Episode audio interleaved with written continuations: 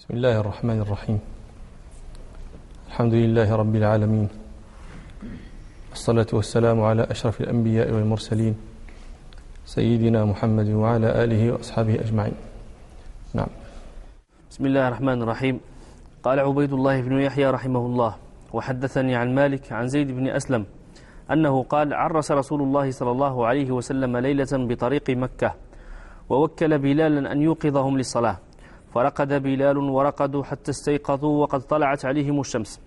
فاستيقظ القوم وقد فزعوا فأمرهم رسول الله صلى الله عليه وسلم أن يركبوا حتى يخرجوا من ذلك الوادي وقال إن هذا واد به شيطان. فركبوا حتى خرجوا من ذلك الوادي. ثم أمرهم رسول الله صلى الله عليه وسلم أن ينزلوا وأن يتوضأوا. وأمر بلالا أن ينادي بالصلاة أو يقيم. فصلى رسول الله صلى الله عليه وسلم بالناس. ثم انصرف إليهم وقد رأى من فزعهم فقال يا أيها الناس إن الله قبض أرواحنا ولو شاء لردها إلينا في حين غير هذا. فإذا رقد أحدكم عن الصلاة أو نسيها ثم فزع إليها فليصليها كما كان يصليها في وقتها. ثم التفت رسول الله صلى الله عليه وسلم إلى أبي بكر فقال إن الشيطان أتى بلالا وهو قائم يصلي فأضجعه فلم يهدئه كما يهدأ الصبي حتى نام. ثم دعا رسول الله صلى الله عليه وسلم بلالا فأخبر بلال رسول الله صلى الله عليه وسلم مثل الذي أخبر رسول الله صلى الله عليه وسلم أبا بكر فقال أبو بكر أشهد أنك رسول الله. هذا حديث كنا شرعنا في الكلام عنه في المجلس الماضي ونستمر اليوم إن شاء الله في آه، ذكر بعض ما يتعلق به بما يسهل الله تعالى. نعم أعد اقرأ.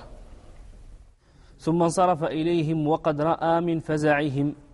الكلام هنا له محملان لأن قوله قول الراوي ثم انصرف إليهم وقد رأى من فزعهم آه، يحتمل أن يكون الكلام وقد رأى فزعهم. وتكون من زائدة. ويحتمل الكلام تقديرا ولا, ولا تكون حينئذ زائدة. لكن على القول بأنها زائدة هنا آه هذا موضع خلاف بين النحاة. هل تكون من زائدة في كلام موجب؟ هذا مذهب الكسائي وهشام وغيرهما قال إن من يمكن زيادتها في كلام موجب. ووافقه ابن مالك في التسهيل. ودليلهم على ذلك وروده في الكلام العربي الفصيح في كلام ربنا سبحانه. قال الله تعالى يغفر لكم من ذنوبكم. والمعنى يغفر لكم ذنوبكم. وقال ربنا تعالى ولقد جاءك من نبأ المرسلين. أي ولقد جاءك نبأ المرسلين. وذهب جمهور النحاة سيبويه والجمهور إلى أن من لا تزاد في كلام موجب وإنما تزاد من إذا تقدمها نفي أو نهي أو استفهام. إذا تقدمها نفي أو نهي أو استفهام ساغت زيادتها وإلا لا تكون زائدة. وهذا مذهب ابن مالك في الألفية. فقد خالف مذهبه في الألفية مذهبه في التسهيل. قال رحمه الله في الألفية وزيد في نفي في الكلام على على يعني أحوال من وزيد في نفي وشبهه فجر. وشبه النفي عنده في في في في ألفيته شبه النحو شبه النفي النهي والاستفهام. وزيد في نفي وشبهه فجر نكرة كما لباغ من مفر. ما لباغ مفر ما لباغ من مفر. وهذا على هذا القول لا تكون من زائدة في الحديث ولا يكون هم قالوا هذا الجمهور يقولون إن قول الله تعالى ولقد جاءك من نبأ المرسلين. هذه تبعيضية. ولقد جاءك بعض نبأ المرسلين. وقول الله تعالى يغفر لكم من ذنوبكم يغفر لكم بعض ذنوبكم. وعلى هذا القول على القول على القول الأول يكون تكون من زائدة ويكون معنى الحديث وقد رأى فزعهم. وعلى القول الثاني يعني قول الجمهور يكون التقدير ورأى وقد رأى ما عاظم عليه من فزعهم. وقد تقدم لي مرارا أني قلت لكم إن الكلام قد يحذف منه ما لا يتم إلا به إذا إذا فهم وإذا علم. وهذا قول ابن مالك. وصارت قاعدة وحذف ما يعلم جائز كما تقول زيد بعد من عندكما. نعم. ثم انصرف إليهم وقد رأى من فزعهم. وقد قلنا لكم إن سبب الفزع هو ما آه، يعني ما رأوا أنهم فوتوا وقت الصلاة ولم يكن شرع حينئذ. ما يفعله من فاتته وقت الصلاة. وليس الفزع لتوهم آه، لحوق الطلب بهم كما قاله من قاله من أهل العلم. نعم. فقال يا أيها الناس إن الله قبض أرواحنا ولو شاء لردها إلينا في حين غير هذا. قول رسول الله صلى الله عليه وسلم إن الله قبض أرواحنا ولو شاء لردها في لردها إلينا في حين غير هذا. هذه الجملة يراد منها تأنيس أولئك الذين حصل منهم ذلك الذي حصل. ليبين لهم أنهم لم يفرطوا وأنهم لا ليس عليهم أن يلوموا أنفسهم. إنما الله تعالى هو الذي قبض الأرواح وهو الذي ما ردها إليهم إلا بعد طلوع الشمس. فأراد رسول الله صلى الله عليه وسلم أن يعتبهم وأن يزيل العذر يعني وأن, وأن يسيغهم نومهم. في مسلم في حديث أبي قتادة الطويل قال قال قال الراوي فجعل بعضنا يهمس إلى بعض.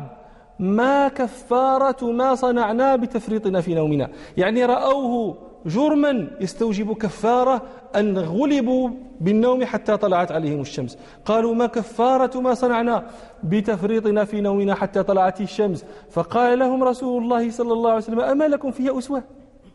يعني أنا نمت كما نمتم. أما لكم في أسوة؟ ثم قال صلى الله عليه وسلم يبين ما هو من هو المفرط وما هي التفريط. أما إنه ليس في النوم تفريط. إنما التفريط على الذي لم يصلي الصلاة حتى يجيء وقت الصلاة الأخرى. هذا المفرط. أما الذي غلب في النوم ولو خرج الوقت فهذا ليس مفرطا. لا يظن النظان أنه يسهر الليل كما يشاء حتى إذا يعني كاد الليل يزول. كاد الليل يذهب. نام فلم يستيقظ إلا قبيل الظهر يقول أنا كنت نائم وليس في النوم تفريط إذا لم يكن هذا مفرطا فليس في الدنيا مفرط. إنما الكلام على من اتخذ الأسباب فغلب. نعم. فإذا رقد أحدكم عن الصلاة أو نسيها ثم فزع إليها فليصليها كما كان يصليها في وقتها. روى الشيخان عن علي بن أبي طالب رضي الله عنه أن رسول الله صلى الله عليه وسلم طرقه وفاطمة بنت رسول الله صلى الله عليه وسلم. فقال لهم فقال لهما ألا تصلون؟ فقال علي رضي الله عنه يا رسول الله إنما أنفسنا بيد الله وإذا شاء أن يبعثنا بعثنا.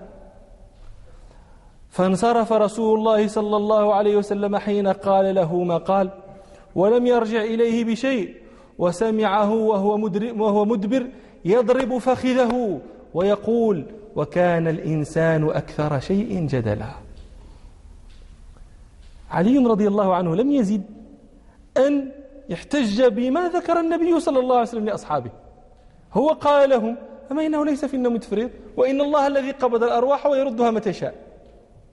علي رضي الله عنه بهذا احتج لما طرقهم النبي صلى الله عليه وسلم وقال لهم ألا تصلون؟ يعني فقال علي يعني يستدل يحتج بما ذكره النبي صلى الله عليه وسلم. يا رسول الله إنما أنفسنا بيد الله.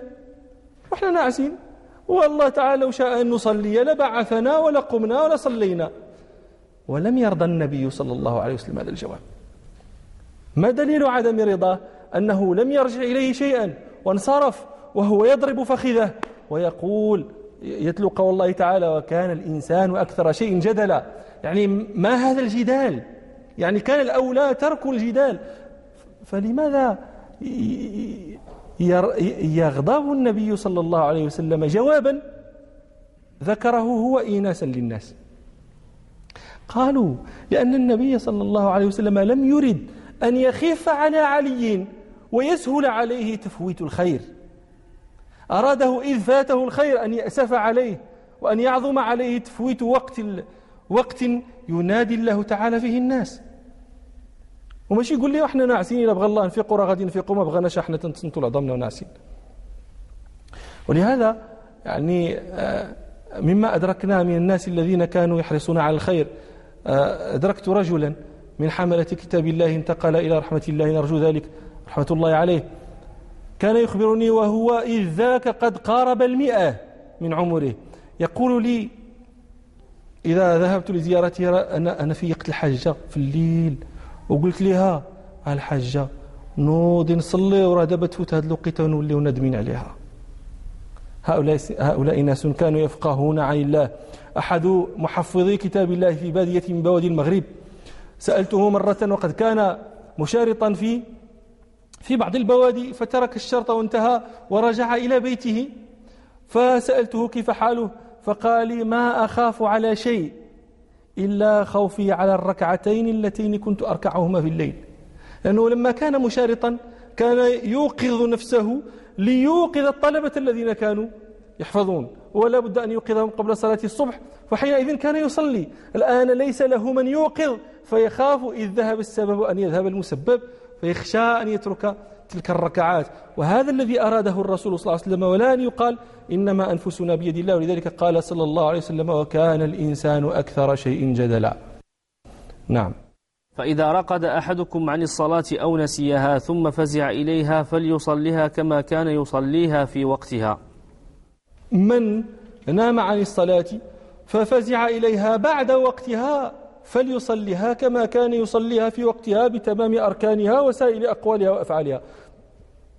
وهذا الحديث دليل لمسألة تقدمت من مسائل مالك رحمه الله في الموطأ لما سئل عن المسافر الذي ينسى الصلاة حتى يقدم فقال يصليها معنى الكلام أنه يصليها سفرية فهذا دليل له لم نذكره في موضعه وهذا يعني أول ذكره أن المسافر الذي ينسى الصلاة حتى يدخل حتى يرجع إلى بلده ويكون الوقت قد خرج فحينئذ يصليها سفرية يصليها كما كان يصليها في وقتها. وكذلك الحاضر الذي يسافر وينسى الصلاة حتى يخرج وقتها وهو في سفر تذكرها فإنه يصليها حضرية. نعم. وقد تقدم الكلام على هذه المسألة. ثم التفت رسول الله صلى الله عليه وسلم إلى أبي بكر فقال إن الشيطان أتى بلالا وهو قائم يصلي فأضجعه. ثم التفت رسول الله صلى الله عليه وسلم إلى إلى أبي بكر. أبو بكر رضي الله عنه أفضل هذه الأمة بعد نبيها صلى الله عليه وسلم. صاحب رسول الله صلى الله عليه وسلم وخليفته ورفيقه في المشاهد وهو اسمه عبد الله بن عثمان بن هذا هذا أبو قحافة هو عثمان. كنية عثمان أبو قحافة. طيب هو عبد الله بن عثمان. بن بن عامر بن عمرو. بن لا. هو عبد الله بن عثمان بن عامر بن عمرو بن كعب بن سعد بن تيم بن مرة بن كعب بن لؤي. بن غالب بن فهر بن مالك بن النضر بن كنانة بن خزيمة بن مدركة بن الياس بن مضر بن نزار بن معد بن عدنان. يلتقي نسبه مع رسول الله صلى الله عليه وسلم في في مرة بن كعب. فإن رسول الله صلى الله عليه وسلم هو محمد محمد بن عبد الله بن عبد المطلب بن هاشم بن عبد مناف بن قصي بن كلاب بن مرة. و, و أبو بكر هو من بني تيم بن مرة ولذلك يقال له التيمي القرشي. آه، خليفة رسول الله صلى الله عليه وسلم وصاحبه آه، ولد بعد عام الفيل بسنتين ونصف. يعني ولد بعد ميلاد رسول الله صلى الله عليه وسلم بسنتين ومات بعد موت رسول الله صلى الله عليه وسلم بسنتين وكان عمره يوم مات مثل مثل عمر رسول الله صلى الله عليه وسلم يوم مات. آه ولد قلت لكم بعد آه عام الفيل بسنتين ونصف وكان صاحب رسول الله صلى الله عليه وسلم قبل بعثته ورافقه طيلة مقامه بمكة وكان صاحبه في الهجرة وفي الغار وفي المشاهد كلها إلى أن توفي رسول الله صلى الله عليه وسلم. وكان رضي الله عنه خفيف العارضين يعني له شعر خفيف على عارضيه وكان آه، آه، طويلا وأبيض وكان نحيفا. وكان أعلم قريش بأنسابها وبما لها من المناقب والمثالب.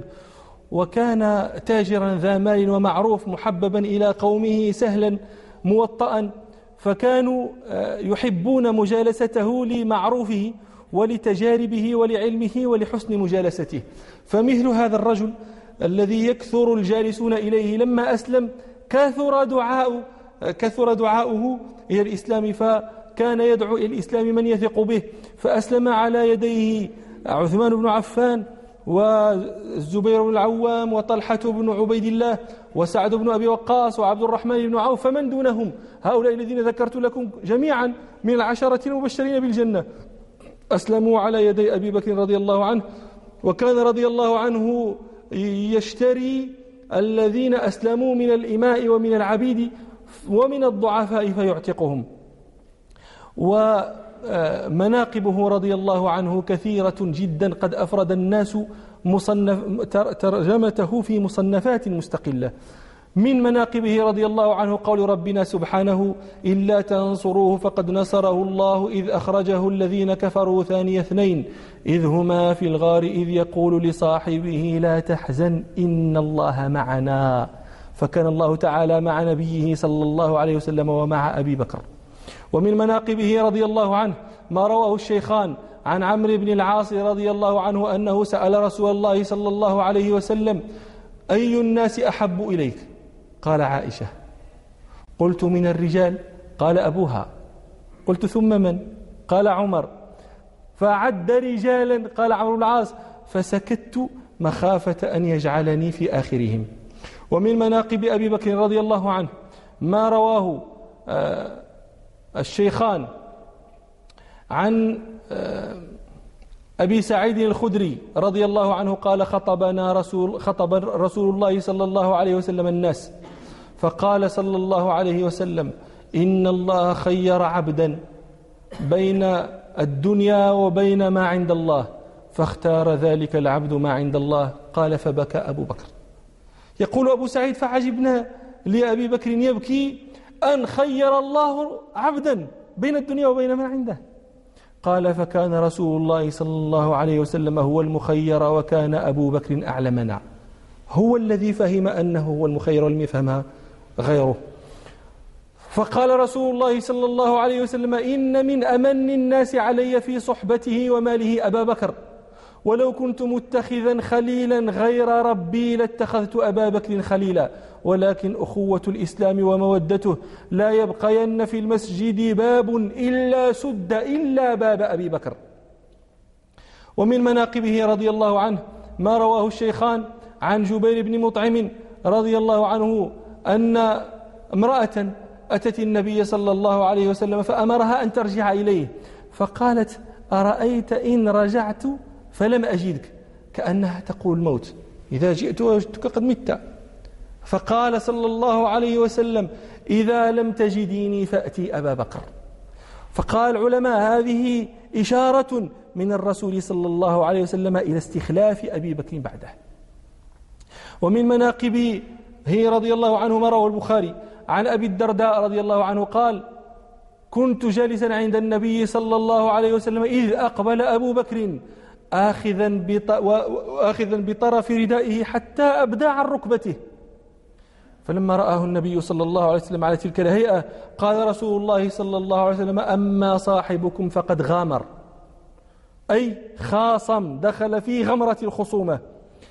فجاء فسلم وقال إني كان بيني وبين ابن الخطاب شيء فأسرعت إليه ثم سألته أن يغفر لي فأبى أن يغفر لي فأقبلت إليك. توقفت عند هذه فأبى أن يغفر لي فأقبلت إليك. يعني أنت تحمي علي. رسول الله صلى الله عليه وسلم رداء لأبي بكر. ما بغاش عمر فأقبلت إليك. فقال صلى الله عليه وسلم يغفر الله لك يا أبا بكر. يغفر الله لك يا أبا بكر. يغفر الله لك يا أبا بكر. ثم إن عمر ندم. ندم علاش ما يسامحش أبي بكر لما قال لي سامحني؟ فجاء منزل أبي بكر. فقال أثم أبو بكر؟ فقالوا لا.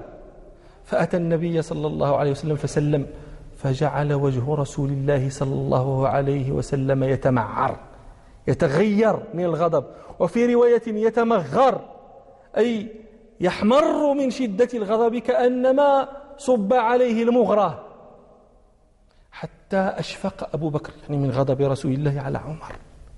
حتى أشفق أبو بكر فجثى على ركبتيه وقال والله يا رسول الله أنا كنت أظلم أنا كنت أظلم. يعني باش, باش النبي صلى الله عليه وسلم ما يقول شي حاجة لأبي بكر. فقال رسول الله صلى الله عليه وسلم إن الله بعثكم بعثني إليكم فقلتم كذبت. وقال أبو بكر صدقت. ووساني في أهله وماله. وكان رضي الله عنه ينفق ماله على رسول الله صلى الله عليه وسلم وعلى المستضعفين من المسلمين.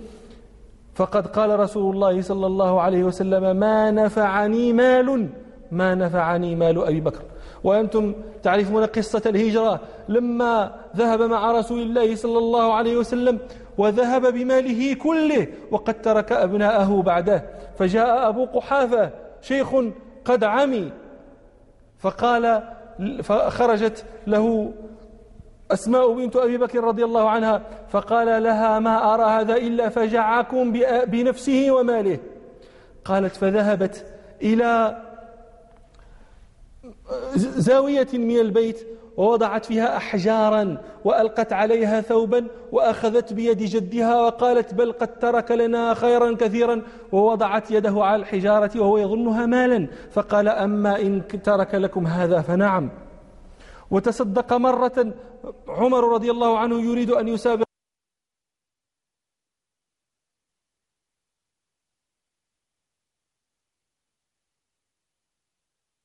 أبا بكر في المكرمات فتصدق مرة بنصف ماله وأتى به إلى النبي صلى الله عليه وسلم فقال له رسول الله ما تركت لأبنائك؟ فقال تركت لهم مثله.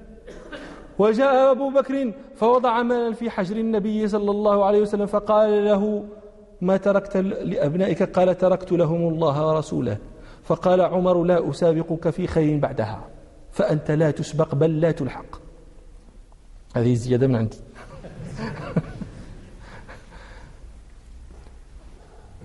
ومن مناقبه رضي الله عنه ما رواه. أحمد في مسنده عن علي رضي الله عنه أن رسول الله صلى الله عليه وسلم قال له أبو بكر وعمر سيدا كهول أهل الجنة من الأولين والآخرين إلا النبيين والمرسلين لا تخبرهما يا علي ما داما حيين. وكان رضي الله عنه يحامي عن رسول الله صلى الله عليه وسلم.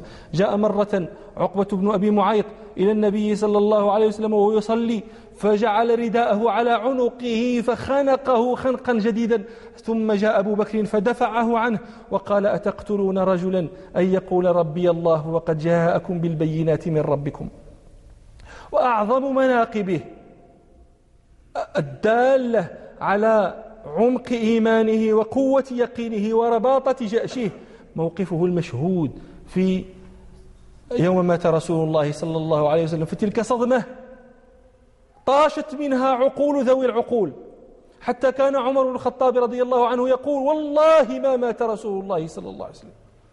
وكان رضي الله عنه يقول ولا يبعثنه الله فلا يقطعن أيدي رجال وأرجلهم. كان بعد ذلك يقول ما كان يقع في نفسي إلا ذاك أن النبي صلى الله عليه وسلم ما مات.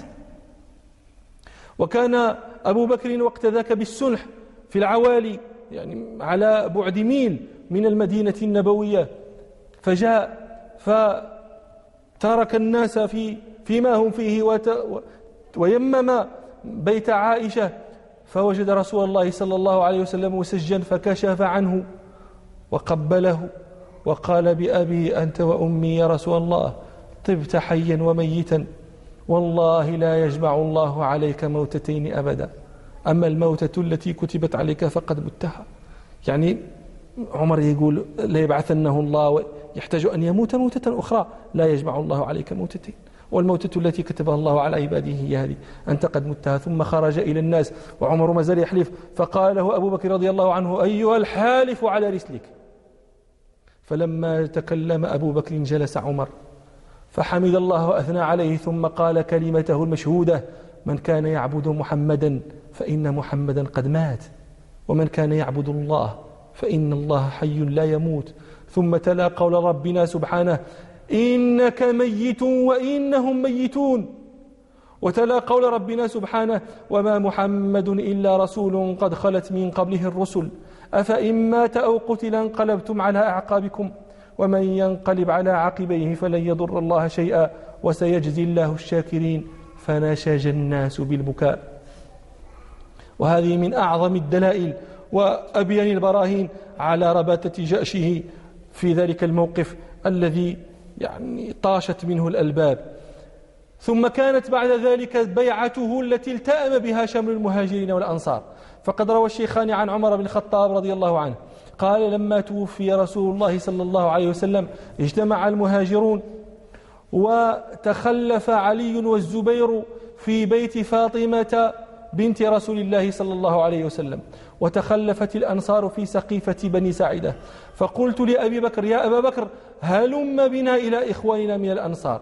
فذهبنا نأمهم في سقيفة بني ساعدة. فلقينا رجلان من صالح الأنصار فقالا لا عليكم أن تتركوهم وأبرموا شأنكم. فقال عمر والله لنأتينهم. فأتيناهم في سقيفة بني ساعدة فوجدناهم حول رجل فوجدناهم مجتمعين حول رجل مزمل أو مزمل بالثياب. فقلت من هذا؟ فقالوا سعد بن عبادة مريض. فقام خطيبهم خطيب الأنصار. فحمد الله وأثنى عليه ثم قال نحن الأنصار كتيبة الإيمان. نحن جيشه نحن قوته نحن كتيبة الإيمان وأنتم معشر المهاجرين رهط. الرهط في العربية يطلق على على الجماعة من الناس التي لم تجاوز العشرة.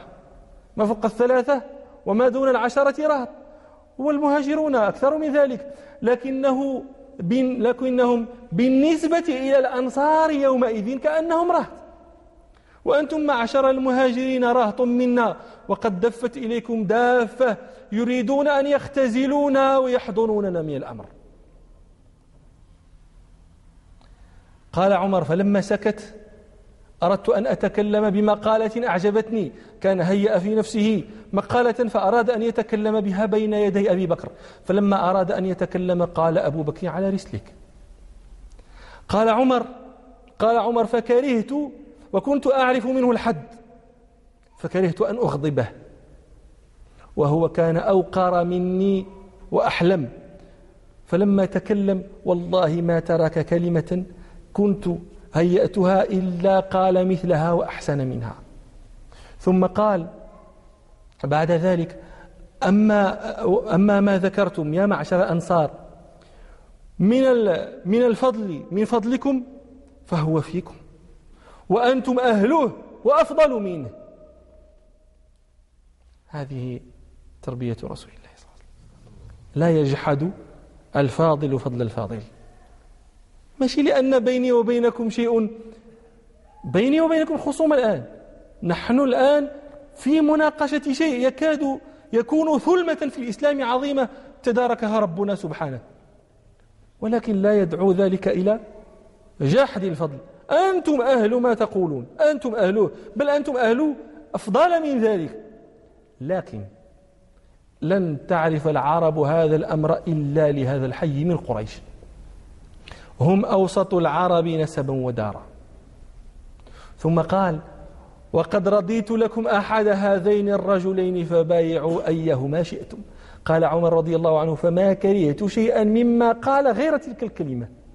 كان والله أن أقدم فتضرب عنقي لا يقربني ذلك من إثم أحب إلي من أن أتأمر على قوم فيهم أبو بكر. ثم قال عمر يا أبا بكر نبسط يدك. أبايعك فبسط يد أبو بكر يده فبايعه عمر ثم بايعه المهاجرون ثم بايعته الأنصار ولم يختلف على أبي بكر أحد.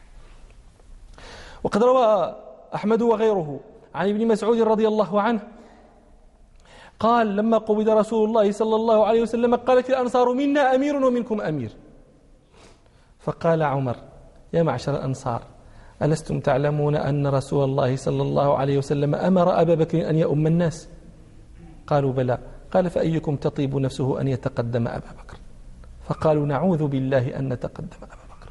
وقالوا رضيهن أن رسول الله صلى الله عليه وسلم لديننا فنرضاه لدنيانا. ومناقبه رضي الله عنه كثيرة في قتال الأسد العنسي وسجاح المتنبئة وفي إنفاذ جيش أسامة. الرسول صلى الله عليه وسلم عندما مرض مرض موته قبيل ذلك كان عقد لأسامة بن زيد الراية على جيش على جيشه على جيشه صلى الله عليه وسلم لحرب الروم.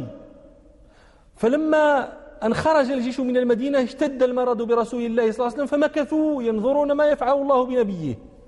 فلما قبض رسول الله صلى الله عليه وسلم وأطل عنق الردة وصارت العرب ترتد وتمتنع من أداء الزكاة وولي خليفة رسول الله صلى الله عليه وسلم أراد أن ينفذ جيش أبي بكر جيش أسامة. فقال له عمر العرب ترتد. والمدينة إذا أنفذ الجيش وذهب تكون المدينة لقمة سائغة لكل من يريدها من يبقى فيها العجزة والنساء والولدان من يحامي عنها من يدافع عنها. فقال أبو بكر ما كنت لأحل راية عقدتها يد رسول الله صلى الله عليه وسلم. هو عقد الراية الجيش يمشي. والله لأنفذن جيش أسامة ولو جرت الكلاب من خلاخل نساء رسول الله صلى الله عليه وسلم. فلما هذه؟ من بركات اتباع أوامر الرسول صلى الله عليه وسلم. لما أنفذ الجيش ماذا تقول العرب؟ تقول ما هؤلاء الناس؟ يموت نبيهم أمس وترتد العرب اليوم وينفذون جيشهم لقتال الروم. هذا لا يمكن أن لا يمكن أن يهجم عليهم في دارهم. لو ما كانت بهم قوة ما ما يعني ما أنفذوا هذا الجيش وما تركوا. لم يهجم أحد على المدينة من بركة نفرة ذلك الجيش من بركة إرسال ذلك الجيش من بركة اتباع أمر رسول الله صلى الله عليه وسلم. وقاتل مسيلمة الكذاب فقتله وفتح الفتوح رضي الله عنه وأرضاه ومات سنة ثلاث عشرة هجرة. مناقب رضي الله كثيرة لا يسعها. مجلس واحد. فعليكمها في كتب التاريخ وكتب السير. نعم. إن الشيطان أتى بلالا وهو قائم يصلي فأضجعه فلم يزل يهدئه كما يهدأ الصبي حتى نام. إن الشيطان أقبل إلى بلال وهو قائم يصلي فأضجعه. ثم شرع يهدئه. يهدئه أي يعني الذي يهدأ هو الصبي. تهدئه أمه إذا أرادته أن تربت على جنبه أو على ظهره تضرب عليه ضربا خفيفا رفيقا لينام. كذلك فعل إبليس ببلال هدأه كما تهدئ الأم صبيها. لي لينام. وهذا القول من رسول الله صلى الله عليه وسلم ليبرز عذر بلال رضي الله عنه وليبين أن بلالا ما ترك حفظ ما أمره الرسول صلى الله عليه وسلم بحفظه إنما فعل ذلك ذلك مغلوبا. نعم. وهذه من شيمه صلى الله عليه وسلم أن يظهر عذر أصحابه حتى يزال اللوم عنهم. يقول لي شي واحد وانت النبي صلى الله عليه وسلم أمرك أنه تركت ونمت وشهد لا هو بلال أتاه الشيطان فهدأه وكان يصلي فأتاه وأرجعه وهدأه وما زال به يهدئه حتى نام فلا تلوموا بلالا. نعم. ثم دعا رسول الله صلى الله عليه وسلم بلالا فأخبر بلال رسول الله صلى الله عليه وسلم مثل الذي أخبر رسول الله صلى الله عليه وسلم أبا بكر. الآن بلال بعد أن أخبر النبي صلى الله عليه وسلم أبا بكر بهذا الذي سبق جاء بلال فأخبر رسول الله صلى الله عليه وسلم بذلك. أخبره بالذي أخبر به النبي صلى الله عليه وسلم أبا بكر. وهذه من دلائل نبوته صلى الله عليه وسلم لأن بلالا كان خاليا لما وقع ذلك له. فليس من طريق للنبي صلى الله عليه وسلم إلى معرفة ذلك إلا بالوحي من الله تعالى. ولذلك زيد فقال أبو بكر أشهد أنك رسول الله. لهذا قال أبو بكر أشهد أنك رسول الله. وقد كان يشهد لما تجدد في نفسه من الإيمان بتتالي العلامات الدالة على نبوته صلى الله عليه وسلم. نعم. قال الإمام مالك رحمه الله تعالى باب النهي عن الصلاة بالهاجرة. باب النهي عن الصلاة في الهاجرة الهاجرة هي آه، عندما تزول الشمس عند اشتداد الحر هذا هو وقت الهاجرة والنهي عن الصلاة فيه للكراهة كما سيأتي إن شاء الله في أحاديث الباب. نعم. قال عبيد الله بن يحيى رحمه الله حدثني يحيى عن مالك عن زيد بن أسلم عن عطاء بن يسار أن رسول الله صلى الله عليه وسلم قال إن شدة الحر من فيح جهنم فإذا اشتد الحر فأبردوا عن الصلاة. وقال اشتكت النار إلى ربها فقالت يا رب أكل بعضي بعضا. فآذن لها بنفسين في كل عام نفس في الشتاء ونفس في الصيف. قال عبيد الله بن يحيى رحمه الله توفى سنة 98 و200 قال حدثني يحيى شكون يحيى؟ اللي هو شكون؟ أبوه. هو أبوه. المتوفى سنة؟ سنة أربعين وثلاثين ومائتين قال وحدثني يحيى عن مالك متوفى سنة تسعين وسبعين ومائة عن زيد بن أسلم توفى سنة ستين وثلاثين ومائة عن عطاء بن يسار توفى سنة ثلاثين ومائة وقيل سنة أربعين وتسعين ومائة نعم. عن عطاء بن يسار أن رسول الله صلى الله عليه وسلم قال هذا مرسل. المرسل له تعاريف أربعة. أولها ما أضافه التابعي إلى النبي صلى الله عليه وسلم وهذا هو الفاشي هذا هو المشهور عندهم. الثاني أنا ما تنكلمكش أنت. يعني أكلمك مع غيرك. لا أطلب سكوتك إنما أستدعي كلام الآخرين. ها. الثاني ما أضافه التابعي الكبير إلى النبي صلى الله عليه وسلم وهذا منسوب إلى الشافعي. الثالث ما سقط منه راو وهذا هذا قول الأصوليين. الرابع هذا ما سقط منه الصحابي. وهذا البيقوني في آخرين ما اشتهر. طيب. وهذا وإن كان مرسلا فقد وصله آه، ابن عبد البر وسيأتي موصولا من طرق من طريق أخرى عند الإمام مالك رحمه الله في الموطأ أيضا. نعم. إن شدة الحر من فيح جهنم. إن شدة الحر من فيح جهنم. فيح جهنم هو آه، اشتداد حرها واستعارها. هذا فيح جهنم نسأل الله العافية. آه، وأصل الكلمة هذه الفيح أصلها من السعة يقال مكان أفيح إذا كان واسعا. وكأن فيح جهنم انتشارها. وقال النبي صلى الله عليه وسلم إن شدة الحر من فيح جهنم. هذا آه، يعني أن شدة الحر الذي يصيب الناس هذا يعني أولا أن لجهنم فيحا وأن شدة الحر الذي يشعر به الناس من ذلك الفيح. لكن هل هذا الكلام على الحقيقة أم على المجاز؟ قالت طائفة من العلماء هذا الكلام على الحقيقة يعني أن النار نسأل الله العافية إذا اشتد حرها ذلك الاشتداد اشتداد ذلك الحر يحس به أهل الأرض لأن شدة الحر الذي يحسون به من ذلك الفيح من ذلك النفس الذي تتنفسه جهنم إذا اشتد حرها. وقالت طائفة العلماء إنما هذا مجاز مجاز تشبيه وليس حقيقة وليست حقيقة. كأن يعني كأن شدة الحر فيح جهنم. لا يعني هذا أن شدة الحر هي فيح جهنم حقيقة وهذا وإن كان له وجه إلا أن القول الأول وهو قول الجمهور هو الأرجح لماذا؟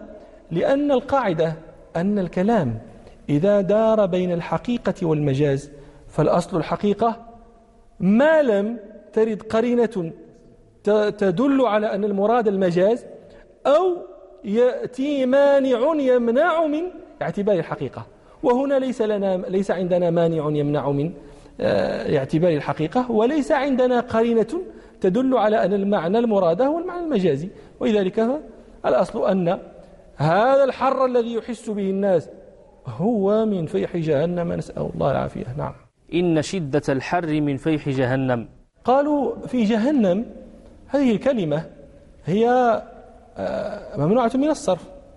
إن شدة الحر من فيح جهنم. مجرور بالإضافة وعلامته الفتحة لأنه ممنوع من الصرف. ما المانع له؟ هذا اختلفوا فيه لتعرفوا المانع. آه، ينبغي أن أذكر لكم أن أهل اللغة اختلفوا في كلمة جهنم. طائفة قالت هي عربية وطائفة قالت هي معربة. هي أصلها أعجمي. وهؤلاء الذين قالوا أصلها أعجمي اختلفوا من أي الأصول هي. فقال بعضهم هي من الفارسي المعرب. وقال بعضهم هي من العبرانية. في العبرانية كهنام. هذا ينظر الناس الذين يدرسون اللغة العبرية هل جهنم يطلق عليها. هذا أنا ما نظرت في ذلك. وقال بعضهم بل أصلها عربي.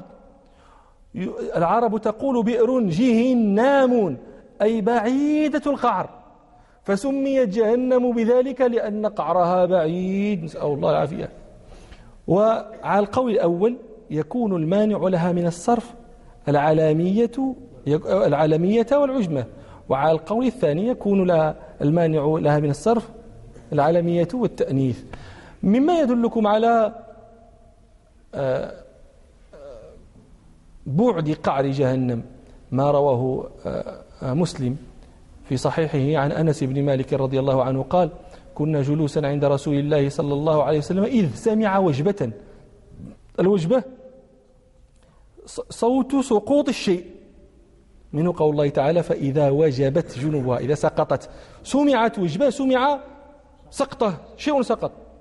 فقال لهم رسول الله صلى الله عليه وسلم تدرون ما هذا؟ قالوا الله ورسوله أعلم. قال هذا حجر رمي به في جهنم منذ سبعين خريفا فهو يهوي فيها سبعين عام وهذاك الحجر طايح في جهنم يهوي فيها الآن حتى انتهى إلى قعرها. نسأل الله العافية نسأل الله العافية. نعم. فإذا اشتد الحر فأبردوا عن الصلاة. فإذا اشتد الحر فأبردوا عن الصلاة. آه، أبردوا عن الصلاة أي أخروا الصلاة. المقصود هنا بالصلاة صلاة الظهر لأنه هي التي تكون في وقت اشتداد الحر. أبردوها أي أدخلوها في وقت البرد. يعني أخروا وقتها شيئا حتى يبرد ال ال ال حتى ينقص اشتداد الحر. فالإبراد تقول العرب أبرد الرجل إذا دخل في وقت البرد. وهذا أبرد على وزني. أفعال قد تقدم لي في مجلس مضى. أنني قلت لكم إن أفعال لها معاني. لكن ما ذكرت لكم تلك المعاني؟ اليوم إن شاء الله نذكر لكم هذه المعاني التي تأتي لها أفعال في كلام العرب. أشهر هذه المعاني أحد عشر معنى. جمعها ابن زين رحمه الله في توشيحه للامية ابن مالك. عند قول ابن مالك بأفعال كأفعال فعل يأتي بالزيادة مع ولا وولى استقام حرنجما فصلا هذا يقول ابن مالك. في لامية الأفعال. يقول ابن زين بأفعل استغني أو طاوع مجرده وللإزالة والوجدان قد حصل وقد يوافق مفتوحا ومنكسرا ثلاثيا كوعاء المرء قد نمل. أعين وكثير وصير عرضن به وللبلوغ كأمآ جعفر إبلا وعدين به. وأطلقنا وقس ونقلنا غيرها من هذه نقلا قوله رحمه الله أش بأفعل استغني. تجيء أفعل دالة على الاستغناء. يعني تجيء مغنية عن الثلاثي. عن الثلاثي من مادة ذلك الرباعي. مثلا تقول العرب أقسم فلان. بمعنى حلف. هذا الرباعي استغني به عن الثلاثي من مادته بمعناه. استغني بالرباعي أقسم عن الثلاثي من مادته قسم بمعنى أقسم بمعنى حلف العرب تقول قسم لكنها لا تقصد بها معنى حلف. مفهوم؟ إذا استغني بالرباعي عن الثلاثي آتيا بمعنى الرباعي فتقول العرب أقسم استغنت بهذا الرباعي عن الثلاثي من مادته وهو بمعنى ذلك الثلاثي الذي هو قسم. ومثل ذلك أيضا أفلح أه، بمعنى فاز. العرب استغنت بأفلح الرباعي عن الثلاثي من مادته وهو فلح. العرب تقول فلح فلح الأرض شقها لكن لا تقول فلح بمعنى فاز إنما استغنت ب عن فلح ب بأفلح. هذا معنى قوله بأفعل استغني. تقول مثلا بعضهم يمثل كثير من شراح لمية الأفعال. يمثل لهذا الاستغناء بأناب. أناب معناها تاب. يقولون إن العرب استغنت بأناب عن ناب بمعنى تاب. وهذا فيه نظر التمثيل بهذا الفعل فيه نظر لأنه ذكروا أن العرب تقول ناب بمعنى تاب. فحينئذ لا تكون أناب من باب الاستغناء. بأفعل استغني أو طاوع مجرده.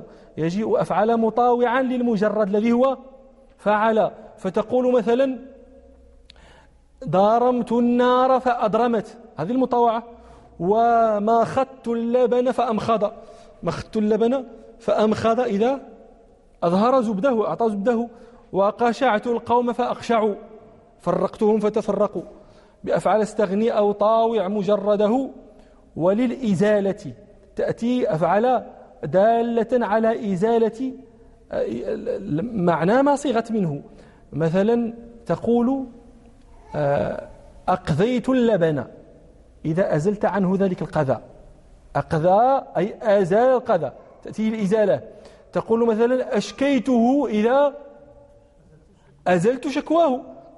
ومنه قول خباب بن أرت رضي الله عنه كما في صحيح مسلم شكونا إلى رسول الله صلى الله عليه وسلم الصلاة في الرمضاء فلم يشكنا أي لم يزيل شكوانا.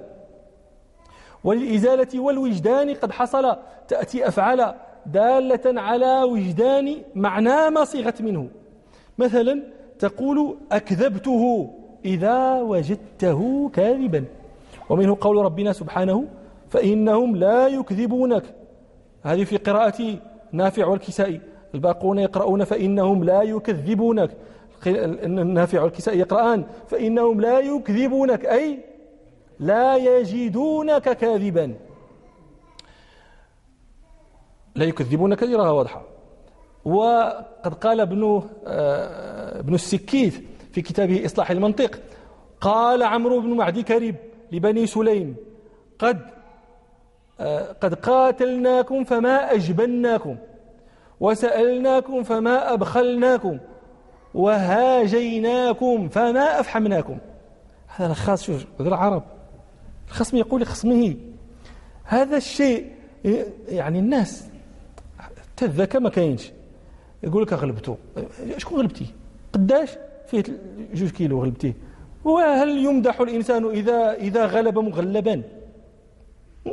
هو مغلب هذا يغلبه كل من هب ودب. تقول أنا غلبته لا يمدح الإنسان مثل هذا.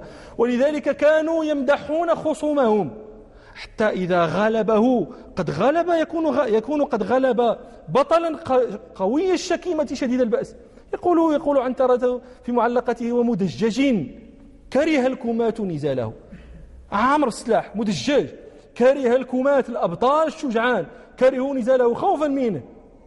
يصفه بالشجاعة وبالرجولية وبشدة بشدة البأس وبكثرة السلاح.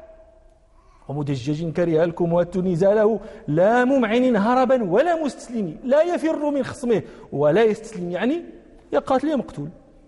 لا ممعن هربا ولا مستسلم هو هذاك اللي بغيت. جادت يدي جادت يدي له بمارين طعنة بمثقف صدق القناة مقوم إلى آخره. يصفون خصومهم بالشجاعة لأن يمدح إذا غلب مثل هذا. قال عمرو بن عدي كريب لبني سليم قد قاتلناكم فما أجبناكم. هذا موضع الشاهد. أجبناكم أي وجدناكم جبناء. ما وجدناكم جبناء. وسألناكم فما أبخلناكم. أي ما وجدناكم بخلاء. وهاجيناكم فما أفحمناكم أي ما وجدناكم مفحمين. وللإزالة والوجدان قد قد حصل وقد يوافق مفتوحا ومنكسرا ثلاثيا. قد يوافق أفعل في معناه الثلاثية. فعل منفتحا ومنكسرا يعني يوافق أفعال فعل ويوافق أفعال فاعل وقد أعطى مثالين هو. كوعى والمرء قد نمل. وقد يوافق مفتوحا ومنكسرا ثلاثيا كوعى تقول وعى وأوعى. معنى واحد. جمع. ووحى وأوحى. وسارى وأسرى. هذه وافقت أفعل معنى فعل.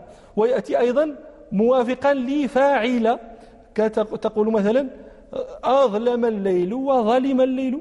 وتقول مثلا ذاعينا وأذعنا. هذا أيضا من الموافقة. زيد غير زيد غير اش قلت أنا؟ بأفعل استغني أو طاوع مجرده والإزالة والوجدان قد حصل وقد يوافق مفتوحا ومنكسرا ثلاثيا كوعى والمرء, والمرء قد نمل. أعين تأتي دالة على إعانة ما صيغت منه كأحلبته إذا أعنته على الحلب وآذته إذا أعنته على الذود وهو المدافعة. أعين وكثير تأتي دالة على تكثير ما صيغت منه. مثاله أعال الرجل أعال الرجل كثرت عياله.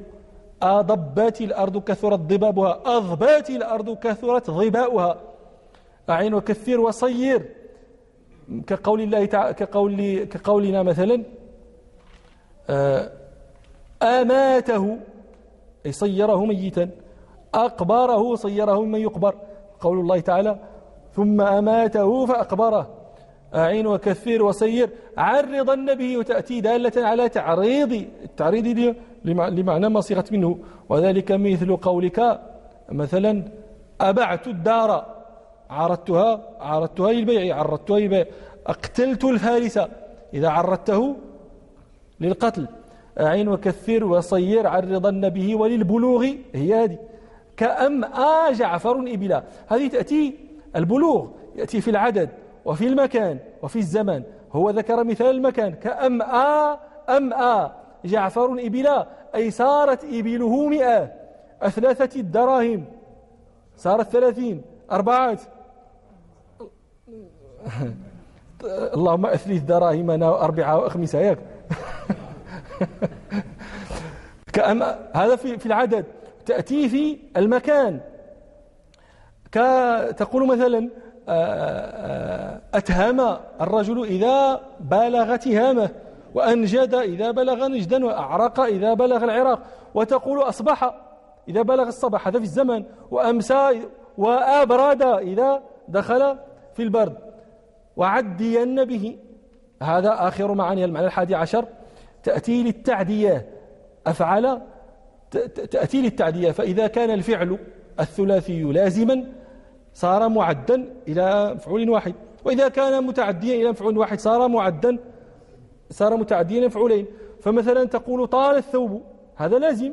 وتقول آطلت الثوب فعديته صار متعديا مفعول واحد. وتقول مثلا آآ آآ لابس الثوب هذا متعدين إلى مفعول واحد. فتقول ألبسته الثوب صار متعديا إلى مفعولين. هذه آه، جملة معاني آه، أفعل في لغة العرب نكتفي بهذا. سبحانك اللهم وبحمدك أشهد أن لا إله إلا أنت أستغفرك وأتوب إليك والحمد لله رب العالمين.